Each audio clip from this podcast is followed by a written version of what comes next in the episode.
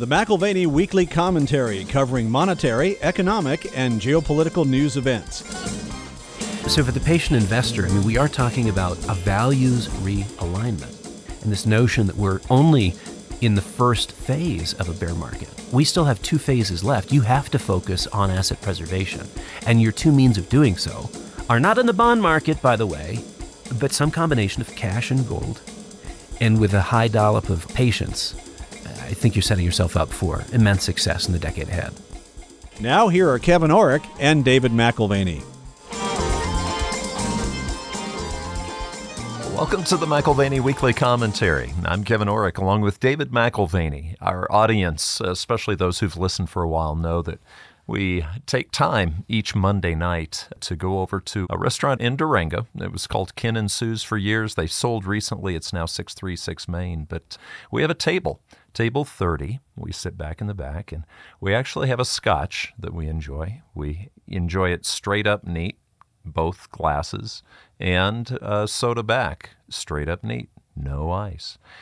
We had a metaphor last night occur, Dave, that made me think a little bit of inflation, and it was, I guess it was the first time in fifteen years there was a faux pas, a serious faux pas, but it was a metaphor for inflation, wasn't it? It was the last bit of Talisker. That in itself is a sad story.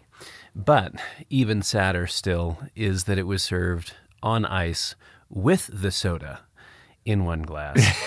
And that, that is inflation.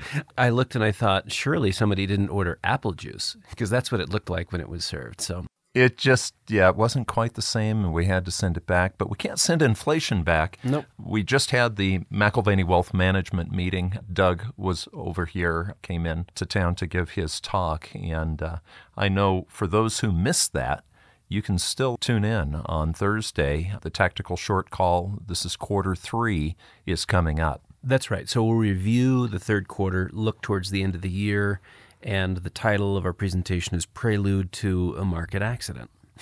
Very bright and cheery, almost like running out of Talisker. So this is an important conversation, particularly as we look at the unwinding of a number of major financial structures. We're talking about the U K, China, Japan. There is literally an unraveling taking place here in recent weeks.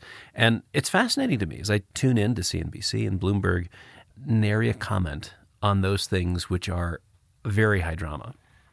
This is why it's so important, Dave, that we look at the financial, moving to the economic, moving to the political, moving to the geopolitical or geostrategic. I was looking at famous quotes from the last few years about investing, and buy the dip, sell the tip, buy the dip, sell the tip, buy the dip, sell the tip. Most people who don't necessarily look at the geopolitical situation are going to probably continue to buy the dip, but there are times when that doesn't work. You know, a number of weeks ago, we brought Robert Rhea and Hamilton and, of course, Charles Dow into the conversation. These are Dow Theory legends.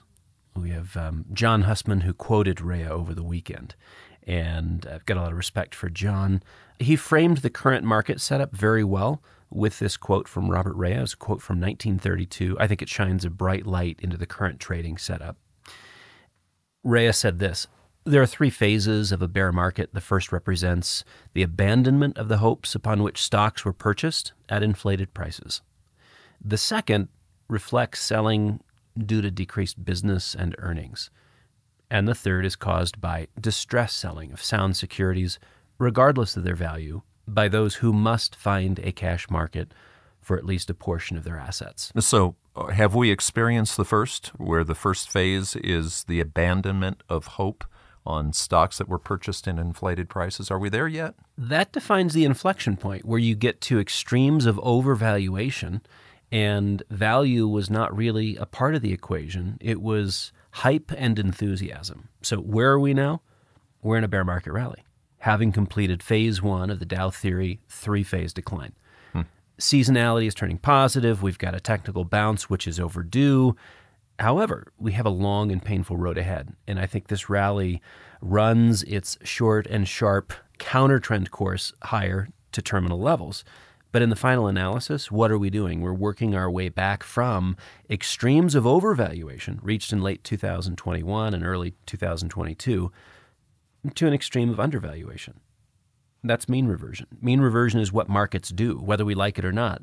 And the time involved, as well as distance yet to travel, remains protracted. And this is where the keep your powder dry quip is pretty important. You know, Morgan Lewis, he's defensive for a reason. Morgan's on the team, and that's something our listeners can also read. That's how he titled the Hard Asset Insights for the weekend. I'd go read it. Setting aside the allure of a trend change and the relief from selling pressure as we've got a little bit of a pop in price, we have a few minor problems still to deal with that need to be priced into the markets. And Rhea is correct. The second phase of a bear focuses on earnings and a decline in business. We're now just edging into a recessionary environment here in the U S. If you look at housing statistics, if you look at auto statistics, they're getting ugly. Last week's Ally Financial debacle, largest lender to the automotive industry. This comes as no surprise, right? I mean, if you're talking about housing and auto, they're incredibly sensitive to borrowing rates. So the increase in interest rates is obviously having a deleterious effect. The next six months, our view is it's, it's time to embrace the suck. Embrace the suck of a declining economy. You know, the prices that reflect the earnings compression immediately ahead. So embracing the suck, and you said over the next six months, I think about it, we have had a beautiful fall. I mean, seventy degree days, it's like being in San Diego, seventy, seventy-two, and then all of a sudden things changed over the last couple of days. And when I take the dog out, I can't wear shorts anymore. You know what I did this morning? I put wool pants on. In that way, I'm embracing the fact that it's over for the next six months. It's going to be cold. I need to dress in something other than shorts. Is that embracing the suck? No, or is I that think just... you would have stayed in shorts and, and just toughed it out if you were really... Well, so what is embracing the suck if you're in the markets? You just better get ready for a lot of downside. Mm, okay. I mean, it's not going to get better from here. I got you. Maybe it does for the next two to six weeks, but our friend Alan Newman helped solidify this view, bringing in some helpful historical numbers to bear in mind. You know, th- the decline thus far needs to be put in perspective. First, you've got the historical average declines. If you're looking at each of the bear markets of the last one hundred years, the average decline is thirty-eight percent in price. Hmm, thirty-eight percent. And three hundred eighteen days of time. And just to bring that into perspective, we've got a twenty-five percent decline currently in about one hundred ninety-five, one hundred ninety-seven days. So well below the average then. We'd be on the easy, we'd be on the light, we'd be on the shallow side of a bear market if it ended today. And I think it's worth reflecting on the starting point, coming from the most extreme levels of overvaluation in market history on multiple measures. So the reality is we could linger in the doldrums for two to three times longer. That would match the nineteen twenty-nine duration of six hundred seventy-eight days in a bear market, hmm. again, versus the current one ninety-five. Or the nineteen forty-six decline of seven hundred sixty-one days. And, you know, if you say, okay, that was then, this is now. Closer to the age of high-tech and algorithmic trading, we've got the year two thousand.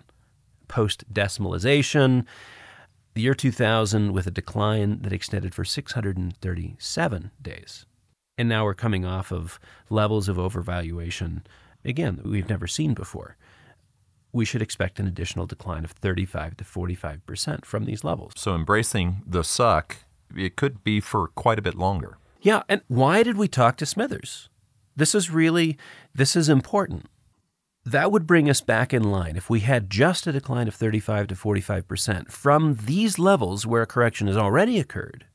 That would bring us back in line with the valuation lows of two thousand nine. So keep in mind how overvalued we still are, mm-hmm. right? Right. If we decline another thirty-five to forty-five percent, then that brings us back to valuation lows of two thousand nine. And that would be considered quite modest from a historical perspective, because two thousand nine, you had the cyclically adjusted price earnings ratio at fifteen. fifteen. You're still a long way from the single digits, which we saw in earlier cycle. Well, and that has happened. I mean, when you talk about single digits, didn't the market itself at one point get down to about seven?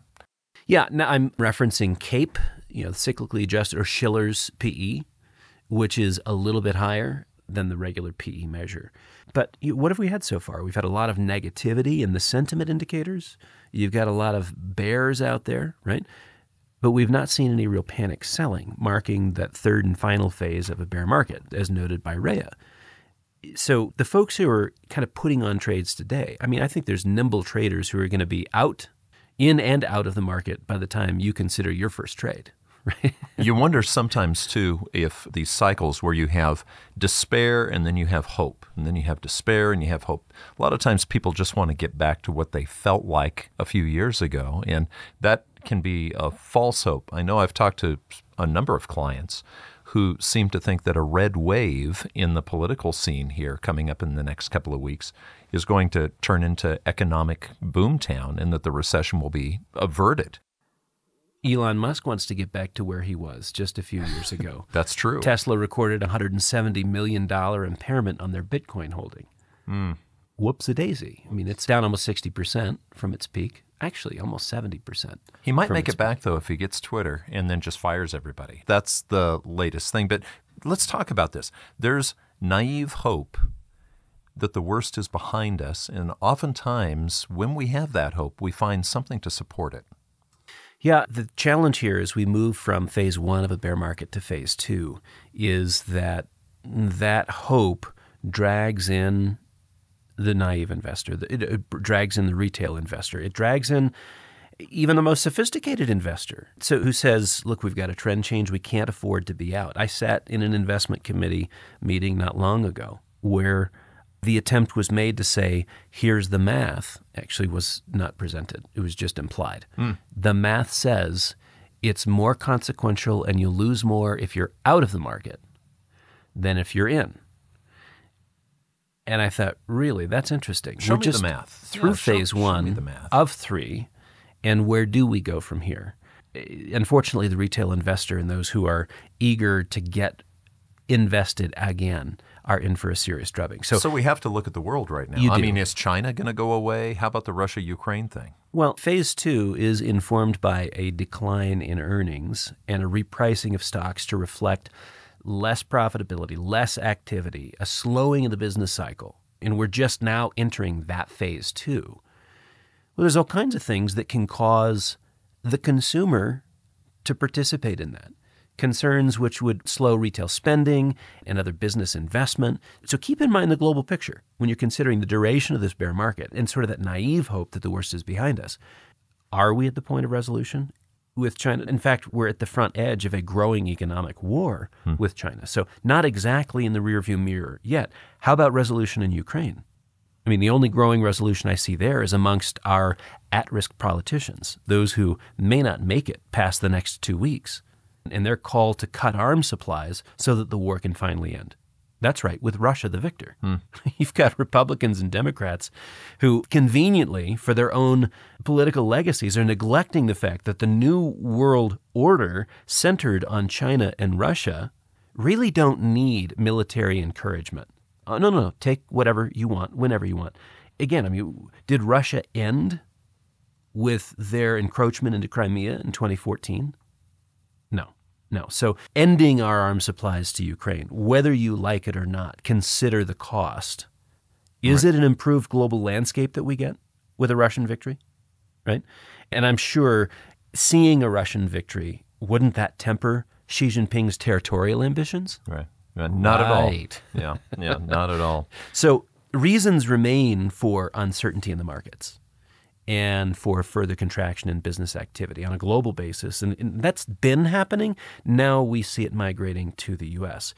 If that's the case, then corporate earnings remain at risk. Stock prices based on elevated valuation metrics also remain at risk. Ergo, phase two of the bear. So if you were accused of loving cash right now in your money management, okay, cash is king right now. And I know I'm being sarcastic because I know what you think about cash in the long run.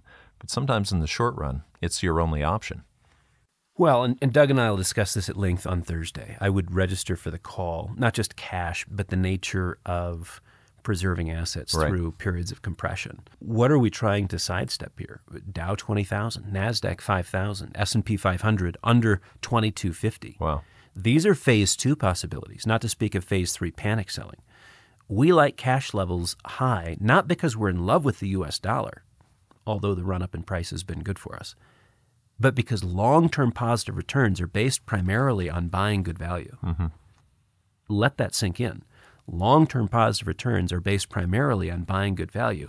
If you were listening to Andrew Smithers, not only in our last interview with him, but in past interviews, this is the basis of, of compounding returns at double-digit rates over a decade or more. What did you pay for the assets? If you overpaid for the assets, you're going to see subpar returns for the next decade or more. If you paid rock-bottom prices, then you are talking about lining up for ten, twelve. The statistics would show as much as sixteen point six percent annualized rates of returns over a decade if you bought right. So are we in love with cash? Are we in love with the U S dollar? Well, no. But this is the point of multiple conversations with Andrew Smithers. This is the whole point of mean reversion. This is, this is one of the takeaways from our conversation with Ed Easterling. Go back and listen to that interview with Ed Easterling.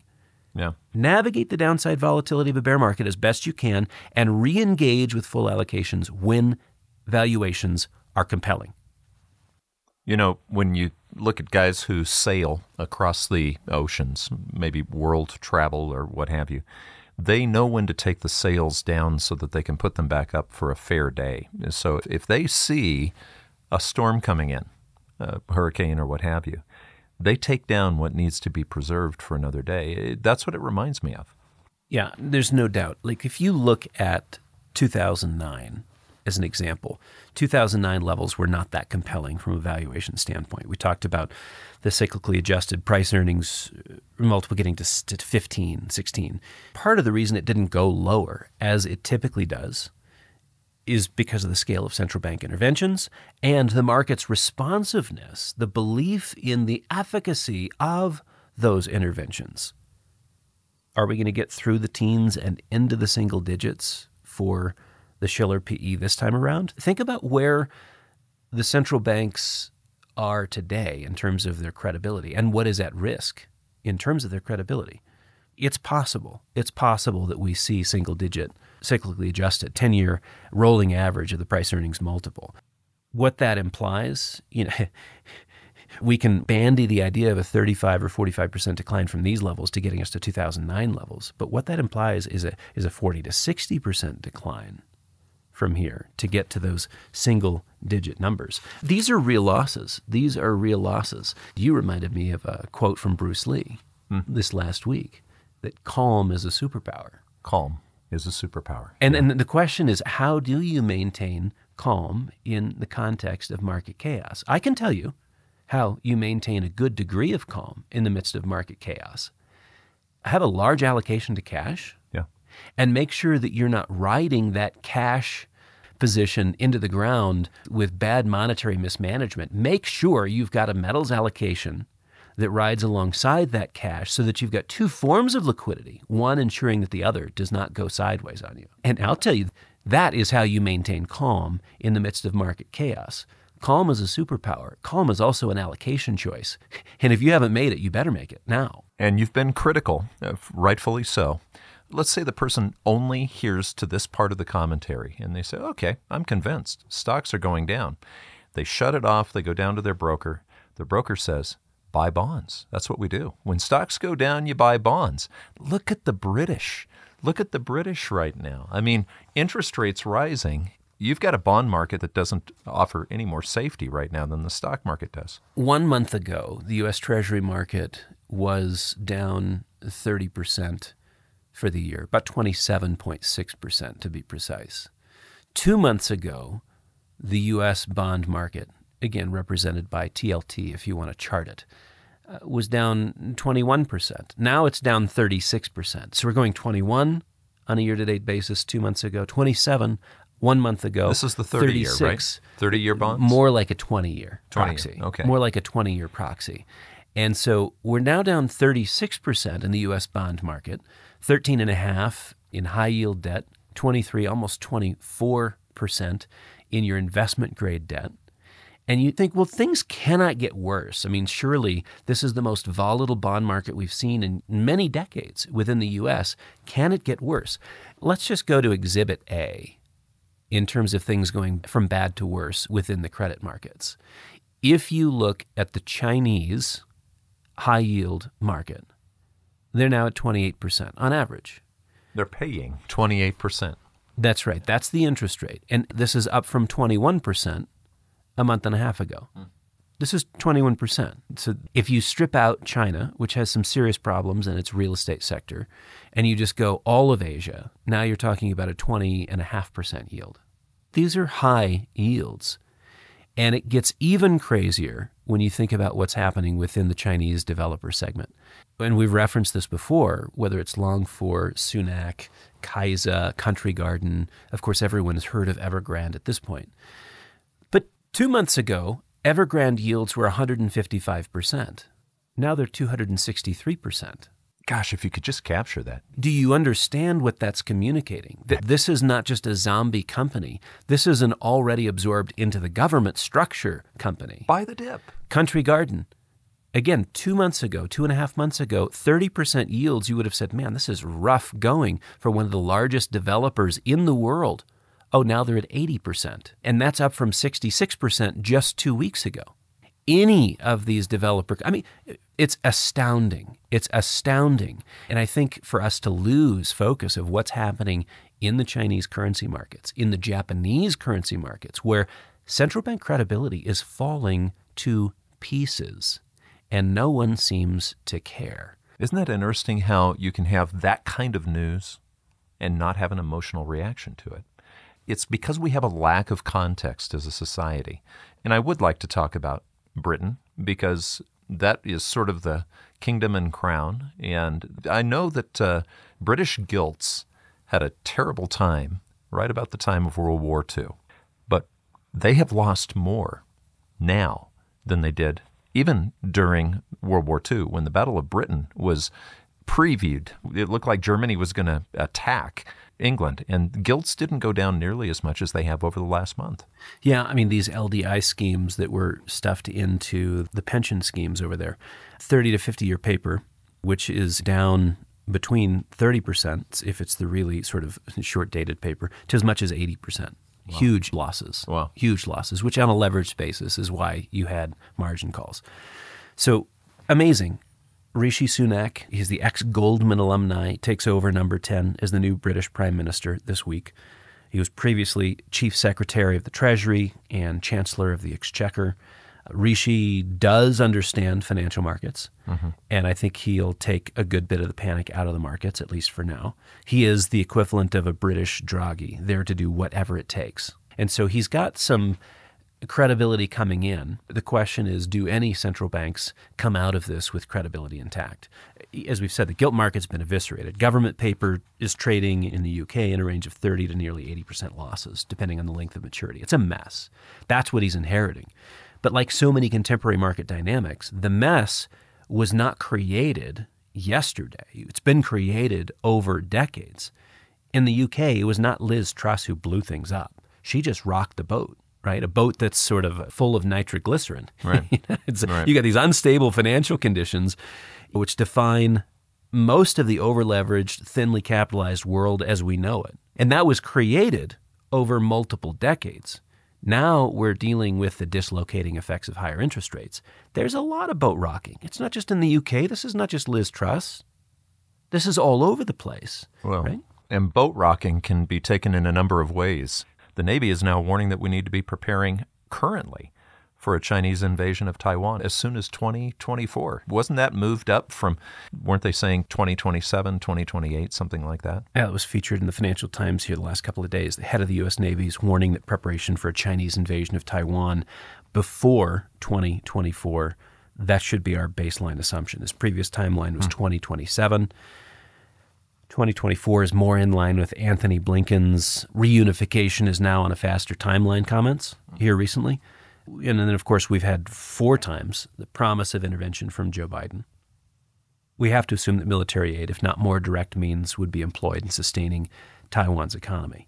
So what are you seeing in this sell-off, this equity sell-off in China? Yeah, just keep in mind, this takes an economic conflict of interest with China to a much more depressing place. It's the possibility of a hot war. And so the equity sell-off in China in recent days has been dramatic. I mean, we've had some stocks sell off as much as twenty and thirty percent. The equity market sell-off in China signals a change. And I think it also highlights a weakness in quantitative investment analysis. Major sell-off, and of course, immediately you've got some Wall Street firm who jumps in and says, buy the dip. Mm-hmm. J P Morgan looks and compares the recent decline to other declines of similar magnitude. Again, we're just talking about going a certain distance. Oh, this decline relative to other declines seems extreme, better buy the dip. They advise positioning a portfolio for a strong rally in Chinese equities. Now, and I'm curious. I'm curious if those past episodes of decline were accompanied by a third and final, that's in my humble opinion, by a third and final appointment of a leader that openly rails against private wealth creation and instead prioritizes common prosperity. Again, his scheme of redistribution and equalization, which forcibly shifts resources from the private sector to the public domain. Don't you think that capital scurrying for the doors might be indicating that there's a little bit more going on than just a normal dip? Do you think that the equity markets are starting to see what has happened in the real estate sector in China? You think they're seeing the handwriting on the wall? Yeah, when we watch the complete destruction of the real estate developer sector in China, what you have is the market vote that the sector is so badly mired in debt and the government so vocally intent on seizure of assets that there is nothing recoverable for the equity investor. And more intriguingly, nothing recoverable for the debt investor who would traditionally be at the front of the line for asset disbursement in the event of a bankruptcy. Why is it different this time? Why are we looking at those ridiculous interest rates that I was mentioning earlier? Again, we're talking about Evergrande, two hundred sixty-three percent this week. Country Garden, eighty percent. You realize they were single digit less than a year ago. Mm-hmm. That's the largest developer. Vanke now at twelve percent, probably the best run, but they were three. They've gone from three to twelve in no time. Sunac, one hundred sixty-seven percent. Kaisa, oh, only two hundred fourteen percent yields. This is a meltdown, Dave. This time is different because bankruptcy yeah. in China is different. Yes, equity gets wiped out. But creditors' claims being eliminated in favor of the state's prerogatives, which is the most likely outcome, that appears to be priced into assets today. It's yeah. a game changer. And flight capital. Flight capital should pick up dramatically in the months ahead if they can find a way out. Well, and here's what I'm thinking, because you introduced me to a book a couple of weeks ago that we're both reading called The Story of Russia by Orlando Figes. And it's interesting because you see the phases. I'll personally admit I need to know more about Russian history because I can look at the world. I mean, eight time zones. That's a huge, huge country. But you go back and you look, there were times of complete change in Russia where buying the dip would have been the wrong thing. And the end of the czars, the age of the czars, nineteen seventeen, you could have looked at that and said, you know, I don't think, czars have been around for a thousand years in one form or another. I don't think that uh, it's going to be any different. Let's buy the dip. nineteen seventeen to nineteen eighteen.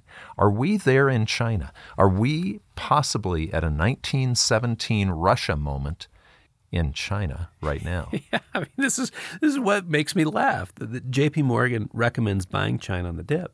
Yeah.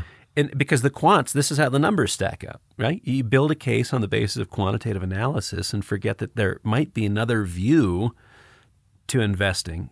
Sometimes quantitative analysis works great, but does the transition from quasi-capitalism to a not-so-quasi-communism show up in your back-tested studies? Not on your life. And it really is. It looks and it feels like going long Russia in nineteen seventeen. Buy that dip. Hmm. Buy that dip. Right. History doesn't always repeat, but I think you have to look at regime change and ponder its consequences.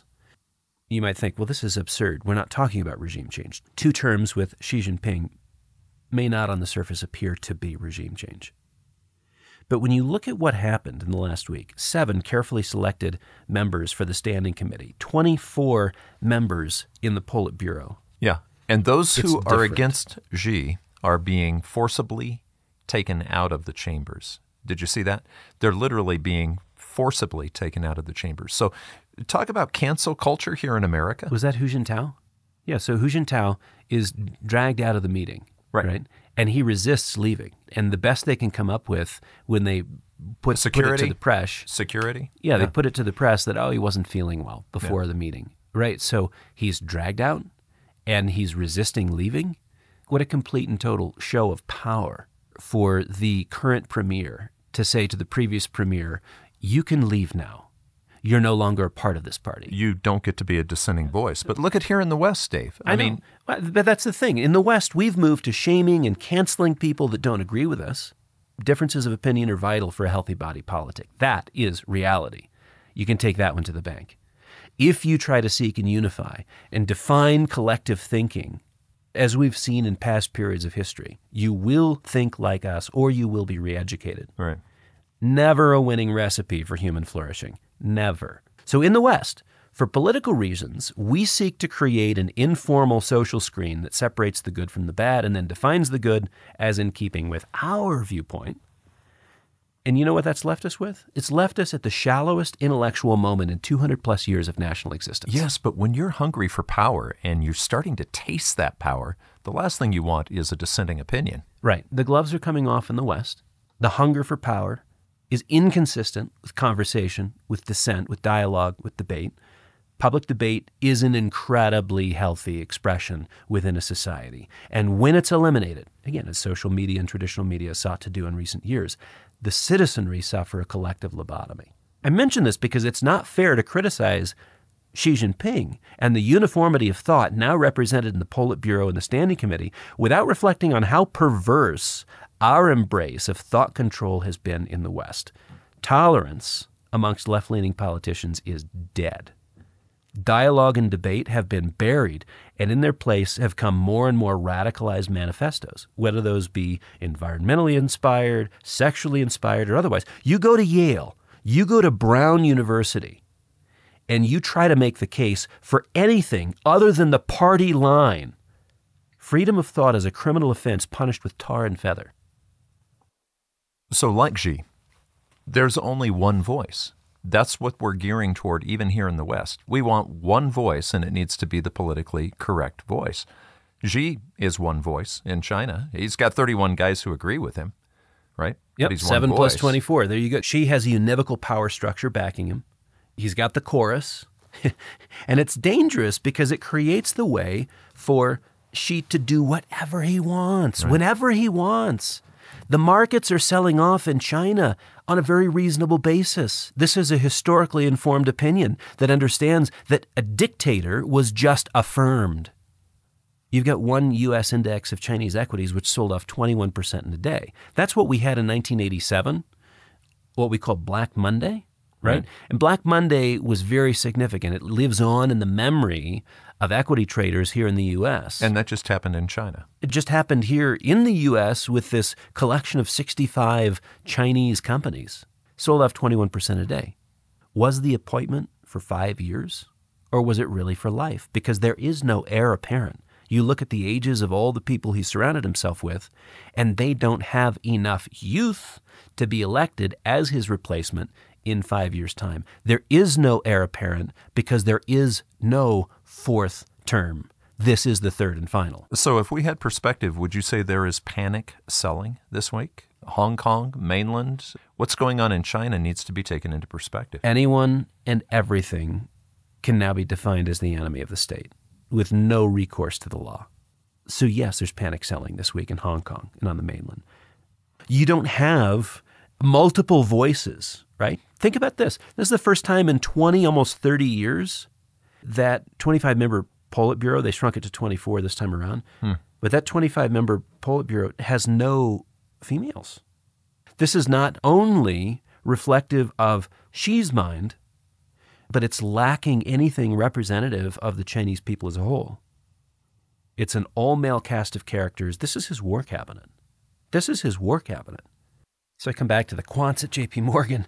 One thing this means is that quants are looking at the unfolding scenario from a limited and maybe even dangerous perspective. Buy the ruble in nineteen seventeen. Yeah. Buy any Russian asset at some, you know, historically discounted price on the eve of a Marxist-Leninist bloodbath. What is the cost to achieve common prosperity?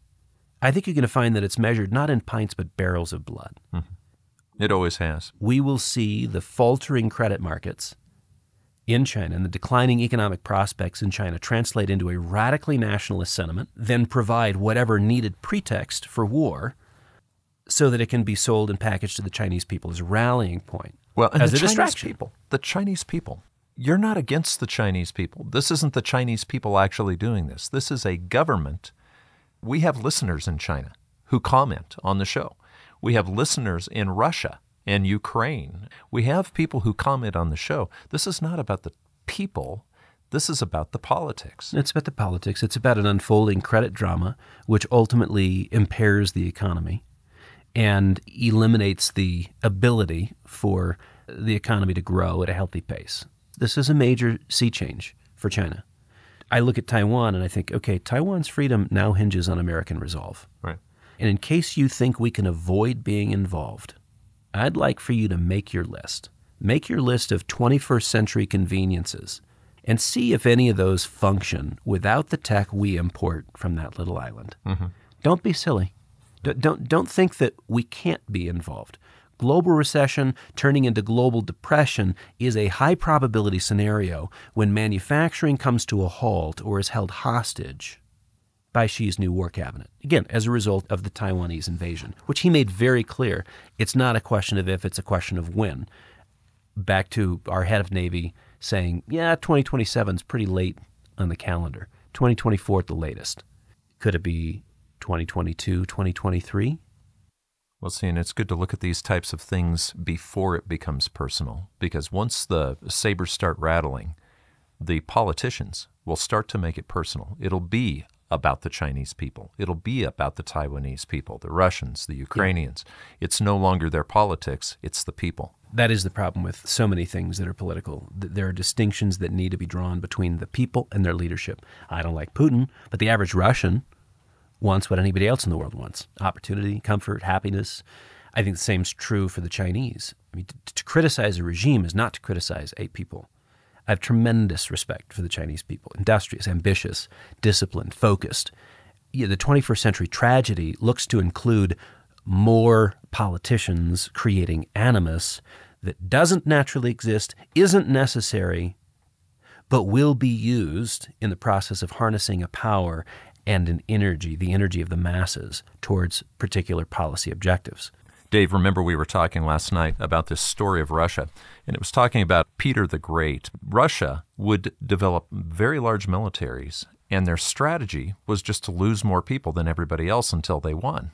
And that's an amazing thing. So I'm going to read a quote from page one oh seven of this Story of Russia.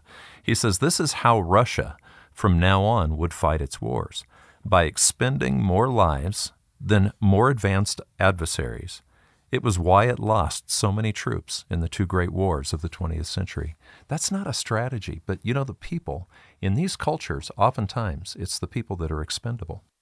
Well, that's right. So reading on Russian history, the great battle victories of the Russians boil down to spending their citizens like a Gatling gun spends bullets. Hmm. Three times the casualties of their enemies. It's the math that brought them victory. Rooted, of course, in a history that conveniently legitimizes the current leaders. And again, there's there's some mythology to that. Each person who comes in has to borrow from and recreate the historical narrative that puts them in a position to be the greatest leader, right, for the future. Yeah, and almost always there's a tie. The leader is tied directly to God. Like with Russia, the Tsar was everything. And in a strange way, that translated even into the communist side of things. And, you know, Xi is behaving like that too. Well, I mean, his anointing, that was interesting. Ah. The language used in the yeah. Financial Times a few weeks ago. But the party is God. The party is that which is sacred. You know, it's the ideals of the manifesto. It's what we have subscribed to in terms of ideology. It's the isms. It's the isms back from the grave. So I just look at that and I think whether it is the Russians, and we mentioned this last week, you know, twenty million through all the war period, uh, the Russians and the communist gulag period, fifty-five million in China. In China. Yeah. Victory at such a high human cost suggests that the value of human life in the communist world is insignificant. I wonder if the Communist Party recognizes how far out of step they are from the average Chinese person. Do the Chinese people recognize how insignificant they are to the Communist Party? A resource like any other which can be used for whatever policy prerogative Xi Jinping comes up with. This is the danger of unbalanced power. Unbalanced power is one that the Chinese already know from history. And it's not since Mao has there been a more dangerous political construct in China. So who was brave enough to report G D P in China at three point nine percent?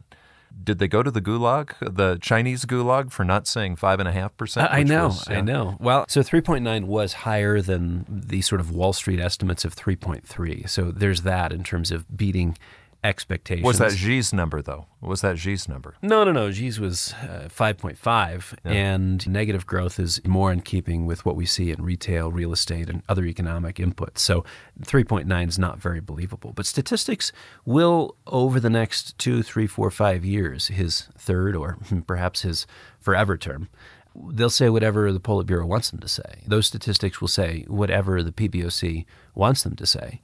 Because now you are talking about constructing reality to support a political narrative. That's a political narrative designed for the Chinese people, but also to be projected towards the enemy. And so they will be strong, and you'll have to look at things like electricity inputs and things like that. What, how much energy are they actually burning to see, does it correspond with exports? Does it correspond with economic activity? Well, and the sad thing is we still have the freedom to say we're not going to buy the dip. But Xi probably will tell them you will buy the dip. You, you know, what's, what's really fascinating is we see two groups, both the Chinese and the Japanese, who are really in an awkward position. We talked about several months ago the Chinese currency, the R M B or the yuan, breaking the seven barrier, and it's under greater weakness now. They provide for about a two percent trading band on a daily basis, and it's edging towards that two percent as often as it can. And so is it controlled? Yes, it's controlled. How long is it controlled? That, that's another question. The Chinese have the ability to control it for a good period of time, three trillion dollars in foreign currency reserves in one form or fashion. We don't know exactly what form they hold that in, but they can defend their currency for some time. It would seem that they are losing grip to a small degree.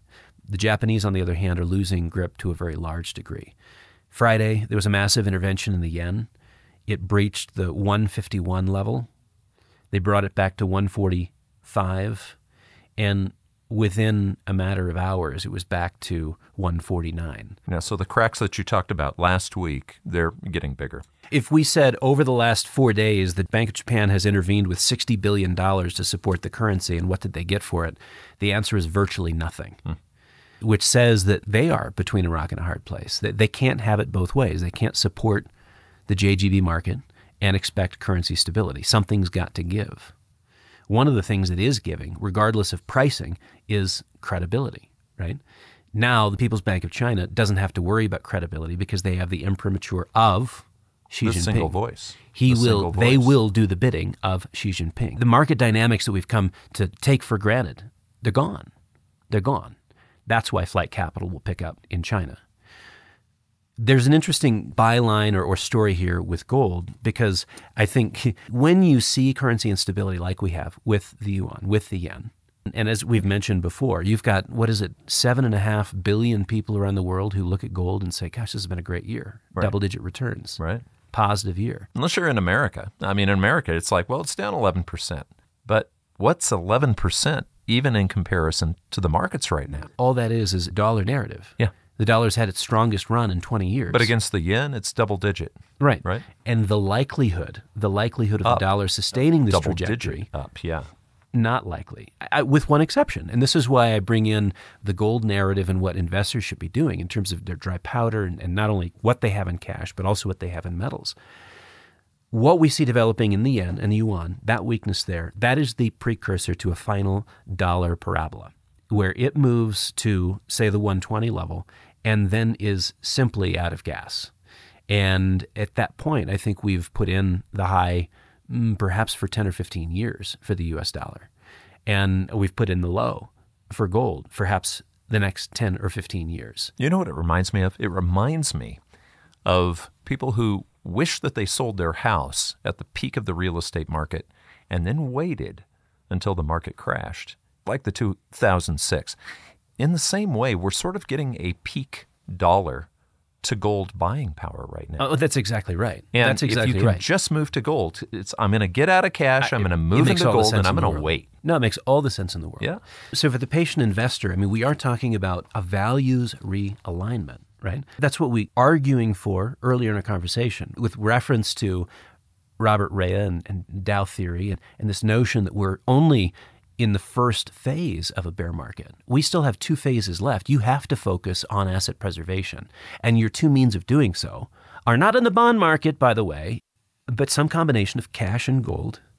And with a high dollop of, of, of patience, I think you're setting yourself up for immense success in the decade ahead. You've been listening to the McIlvany Weekly Commentary. I'm Kevin Orrick along with David McIlvany. You can find us at McIlvany dot com. M C A L V A N Y dot com. And you can call us at eight hundred, five two five, nine five five six. This has been the McIlvany Weekly Commentary. The views expressed should not be considered to be a solicitation or a recommendation for your investment portfolio. You should consult a professional financial advisor to assess your suitability for risk and investment. Join us again next week for a new edition of the McIlvany Weekly Commentary. Thank you.